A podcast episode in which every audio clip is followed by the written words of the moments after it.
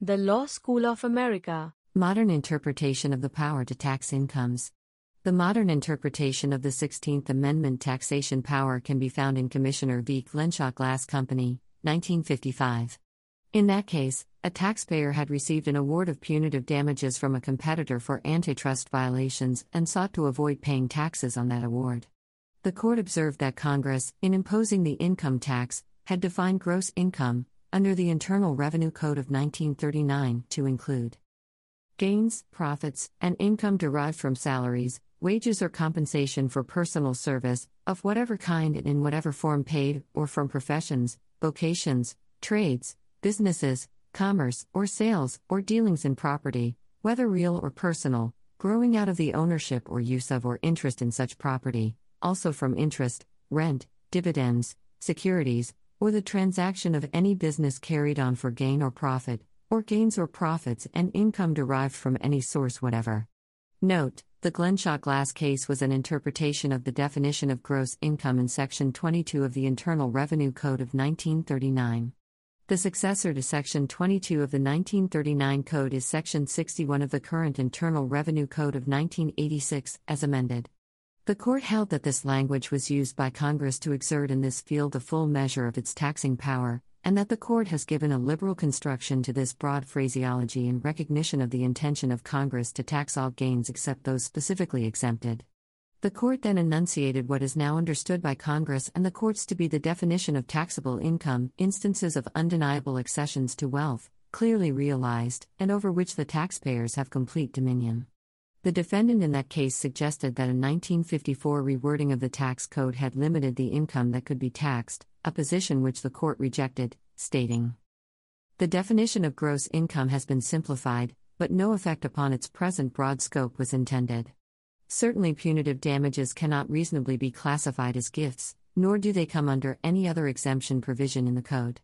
We would do violence to the plain meaning of the statute and restrict a clear legislative attempt to bring the taxing power to bear upon all receipts constitutionally taxable were we to say that the payments in question here are not gross income. Tax statutes passed after the ratification of the 16th Amendment in 1913 are sometimes referred to as the modern tax statutes. Hundreds of congressional acts have been passed since 1913, as well as several codifications, for example, topical reorganizations, of the statutes. In Central Illinois Public Service Company v. United States, 1978, the U.S. Supreme Court confirmed that wages and income are not identical as far as taxes on income are concerned, because income not only includes wages, but any other gains as well. The court in that case noted that in enacting taxation legislation, Congress chose not to return to the inclusive language of the Tariff Act of 1913, but, specifically, in the interest of simplicity and ease of administration, confined the obligation to withhold the salaries, wages, and other forms of compensation for personal services, and that committee reports stated consistently that wages meant remuneration if paid for services performed by an employee for his employer. Other courts have noted this distinction in upholding the taxation not only of wages, but also of personal gain derived from other sources, recognizing some limitations to the reach of income taxation. For example, in Conner v. United States, 1969, Aft in part and Reverend in part, 1971, a couple had lost their home to a fire, and had received compensation for their loss from the insurance company, partly in the form of hotel costs reimbursed. The court acknowledged the authority of the IRS to assess taxes on all forms of payment, but did not permit taxation on the compensation provided by the insurance company, because unlike a wage or a sale of goods at a profit, this was not a gain. As the court noted, Congress has taxed income, not compensation. By contrast, other courts have interpreted the Constitution as providing even broader taxation powers for Congress. In Murphy v. IRS, the United States Court of Appeals for the District of Columbia Circuit upheld a federal income tax imposed on a monetary settlement recovery that the same court had previously indicated was not income, stating, although the Congress cannot make a thing income which is not so in fact. It can label a thing income and tax it, so long as it acts within its constitutional authority, which includes not only the 16th Amendment but also Article 1, Sections 8 and 9. Similarly, in Penn Mutual Indemnity Company v. Commissioner, the United States Court of Appeals for the Third Circuit indicated that Congress could properly impose the federal income tax on a receipt of money, regardless of what that receipt of money is called. It could well be argued that the tax involved here is an excise tax based upon the receipt of money by the taxpayer. It certainly is not a tax on property and it certainly is not a capitation tax, therefore, it need not be apportioned. Congress has the power to impose taxes generally, and if the particular imposition does not run afoul of any constitutional restrictions, then the tax is lawful, call it what you will. Income tax rates in history. History of top rates. In 1913, the top tax rate was 7% on incomes above $500,000, equivalent to $13.1 million in 2020 dollars, and a total of $28.3 million was collected. During World War I, the top rate rose to 77%, and the income threshold to be in this top bracket increased to $1 million, equivalent to $20.2 million in 2020 dollars. Under Treasury Secretary Andrew Mellon, top tax rates were reduced in 1921, 1924, 1926, and 1928. Mellon argued that lower rates would spur economic growth. By 1928, the top rate was scaled down to 24% along with the income threshold for paying this rate lowered to $100,000, equivalent to $1.51 million in 2020 dollars. During the Great Depression and World War II, the top income tax rate rose from pre war levels. In 1939, the top rate was 75% applied to incomes above $5 million, equivalent to $93 million in 2020 dollars. During 1944 and 1945, the top rate was its all time high at 94% applied to income above $200,000, equivalent to $2.94 million in 2020 dollars.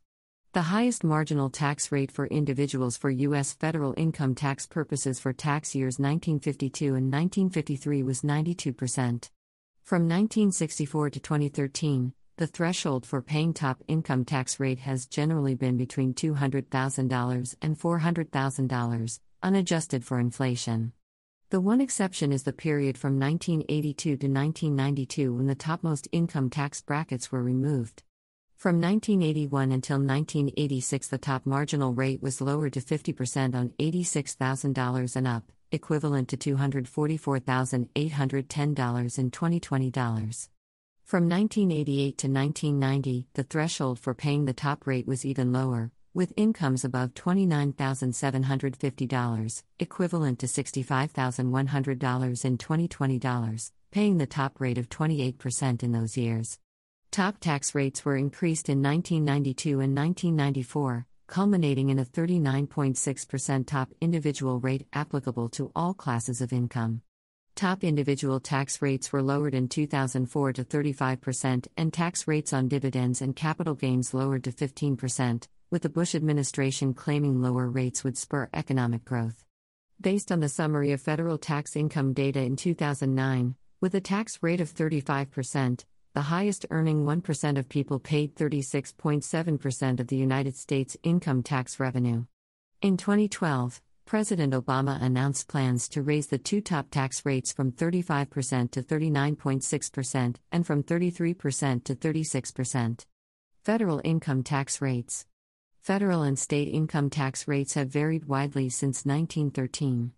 For example, in 1954, the federal income tax was based on layers of 24 income brackets at tax rates ranging from 20% to 91%. For a chart, see Internal Revenue Code of 1954. Below is a table of historical marginal income tax rates for married filing jointly taxpayers at stated income levels. These income numbers are not the amounts used in the tax laws at the time. Controversies. The complexity of the U.S. income tax laws.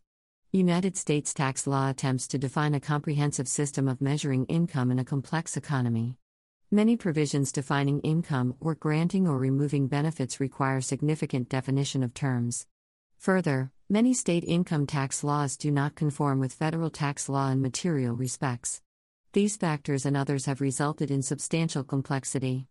Even venerable legal scholars like Judge Learned Hand have expressed amazement and frustration with the complexity of the U.S. income tax laws. In the article, Thomas Walter Swan, Yale Law Journal, December 1947, Judge Hand wrote In my own case, the words of such an act as the income tax merely dance before my eyes in a meaningless procession, cross reference to cross reference, exception upon exception, couched in abstract terms that offer no handle to seize hold of, leave in my mind only a confused sense of some vitally important, but successfully concealed, purport, which it is my duty to extract, but which is within my power, if at all, only after the most inordinate expenditure of time. I know that these monsters are the result of fabulous industry and ingenuity, plugging up this hole and casting out that net, against all possible evasion, Yet at times I cannot help recalling a saying of William James about certain passages of Hegel, that they were no doubt written with a passion of rationality, but that one cannot help wondering whether to the reader they have any significance save that the words are strung together with syntactical correctness. Complexity is a separate issue from flatness of rate structures. Also, in the United States, income tax laws are often used by legislatures as policy instruments for encouraging numerous undertakings deemed socially useful, including the buying of life insurance, the funding of employee health care and pensions, the raising of children, home ownership, and the development of alternative energy sources and increased investment in conventional energy. Special tax provisions granted for any purpose increase complexity, irrespective of the system's flatness or lack thereof. Proposals for changes of income taxation. Proposals have been made frequently to change tax laws, often with the backing of specific interest groups. Organizations making such proposals include Citizens for Tax Justice, Americans for Tax Reform, Americans for Tax Fairness, Citizens for an Alternative Tax System, Americans for Fair Taxation, and FreedomWorks. Various proposals have been put forth for tax simplification in Congress, including the Fair Tax Act and various flat tax plans. Alternatives Proponents of a consumption tax argue that the income tax system creates perverse incentives by encouraging taxpayers to spend rather than save. A taxpayer is only taxed once on income spent immediately, while any interest earned on saved income is itself taxed. To the extent that this is considered unjust, it may be remedied in a variety of ways, for example, excluding investment income from taxable income, making investments deductible and therefore only taxing them when gains are realized, or replacing the income tax by other forms of tax, such as a sales tax. Taxation versus the states. Some economists believe income taxation offers the federal government a technique to diminish the power of the states, because the federal government is then able to distribute funding to states with conditions attached, often giving the states no choice but to submit to federal demands. Tax protesters, Numerous tax protester arguments have been raised asserting that the federal income tax is unconstitutional, including discredited claims that the 16th Amendment was not properly ratified. All such claims have been repeatedly rejected by the federal courts as frivolous. Distribution In the United States, a progressive tax system is employed which equates to higher income earners paying a larger percentage of their income in taxes. According to the IRS, the top 1% of income earners for 2008 paid 38% of income tax revenue, while earning 20% of the income reported. The top 5% of income earners paid 59% of the total income tax revenue, while earning 35% of the income reported. The top 10% paid 70%, earning 46%, and the top 25% paid 86%, earning 67%. The top 50% paid 97%, earning 87%, and leaving the bottom 50% paying 3% of the taxes collected and earning 13% of the income reported. From 1979 to 2007, the average federal income tax rate fell 110% for the second lowest quintile, 56% for the middle quintile, 39% for the fourth quintile, 8% for the highest quintile, and 15% for the top 1%, with the bottom quintile moving from a tax rate of zero to negative liability. Despite this, individual income tax revenue only dropped from 8.7 to 8.5% of GDP over that time, and total federal revenue was 18.5% of GDP in both 1979 and 2007, above the post war average of 18%. Tax code changes have dropped millions of lower earning people from the federal income tax rolls in recent decades.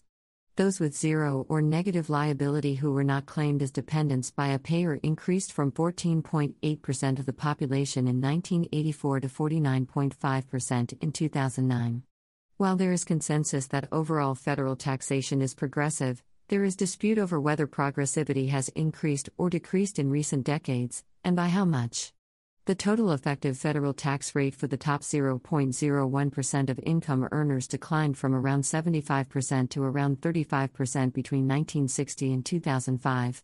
Total effective federal tax rates fell from 19.1% to 12.5% for the three middle quintiles between 1979 and 2010, from 27.1% to 24% for the top quintile, from 7.5% to 1.5% for the bottom quintile, and from 35.1% to 29.4% for the top 1%.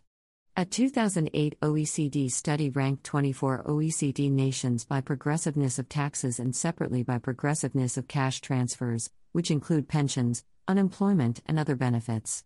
The United States had the highest concentration coefficient in income tax, a measure of progressiveness, before adjusting for income inequality. The United States was not at the top of either measure for cash transfers. Adjusting for income inequality, Ireland had the highest concentration coefficient for income taxes. In 2008, overall income tax rates for the U.S. were below the OECD average. Effects on income inequality. According to the CBO, U.S. federal tax policies substantially reduce income inequality measured after taxes. Taxes became less progressive, for example, they reduced income inequality relatively less, measured from 1979 to 2011. The tax policies of the mid 1980s were the least progressive period since 1979. Government transfer payments contributed more to reducing inequality than taxes. Social insurance taxes, Social Security tax, and Medicare tax, or FICA. The United States social insurance system is funded by a tax similar to an income tax.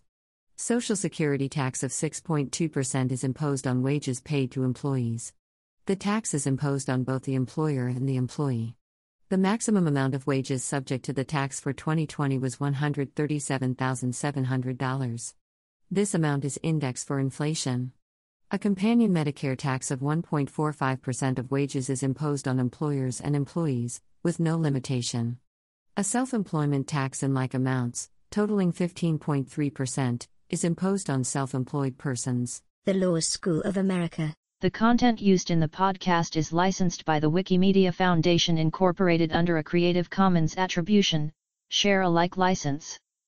The text has been modified for audio.